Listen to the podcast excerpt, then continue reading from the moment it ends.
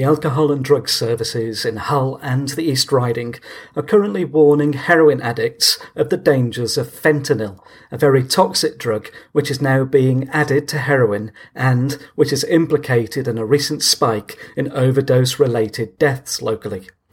Tony Margetts is Substance Misuse Manager for East Riding Council.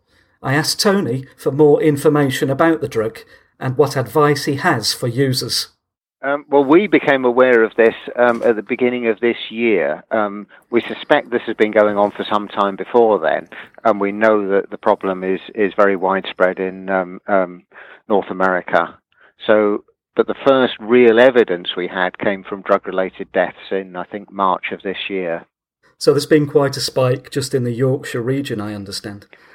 Yes, in the Yorkshire region, and particularly in Hull and the East Riding, we think there may have been something like 14 deaths associated with fentanyl or carfentanil, which is the sort of super strong version of fentanyl, in the last few months. So what does fentanyl actually do over and above what heroin does? Well, fentanyl is a synthetic opiate, so it's not come from opium poppies like heroin, and although it has medical uses, we think that this fentanyl is being synthesized illicitly, probably in China or the Far East, and is being imported by drug dealers and then added into heroin because it is it's both stronger by volume and it's more soluble, so it has a quicker effect on you when you inject it. But both of those things, of course, make it more likely for overdoses. So is a user likely to know that fentanyl is in their heroin? Will they be told by their dealer, or does it look different? It doesn't necessarily look different because it is so much smaller, so much less if it is needed by volume. Some people have said heroin might look paler, but I don't think you can rely on any sort of guide like that. The dealers may or may not be telling people, but the person selling them the drugs may or may not know exactly what's in the drugs they're selling, because obviously they're sort of the retail end of the market, not mixing up the drugs or wholesaling them. My advice to people who are heroin users is please be very careful, be aware that if you get particularly if you get carfentanil, which has been found in deaths in Hull and the East Riding and is thousands of times stronger even than fentanyl, you can get enough under your fingernail to kill you.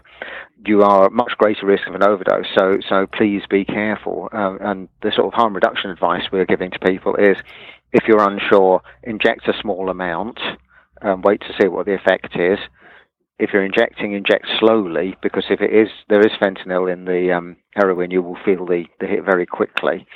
Don't be on your own. One of the features of the fentanyl-related and carfentanil-related deaths is people have died very quickly, whereas with heroin, the typical overdose person passes into consciousness and their breathing gradually stops as the heroin suppresses the central nervous system.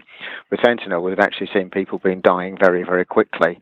So don't inject on your own, inject with other people and look after each other. If you think someone has overdosed, please ring an ambulance absolutely immediately, because you won't have much time.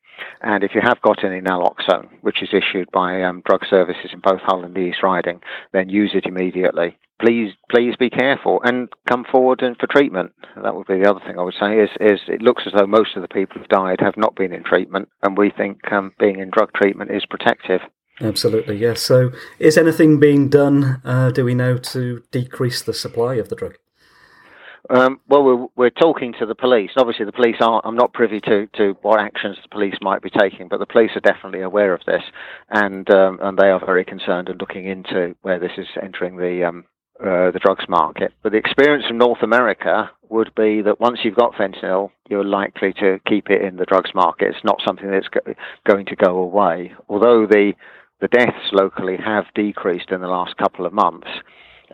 We suspect that's because there's fentanyl in the system, but not carfentanil at the moment. But that could come back at any time, and we don't know what's going to happen to the strength of fentanyl or how it's going to be mixed into the drugs market over the next few months.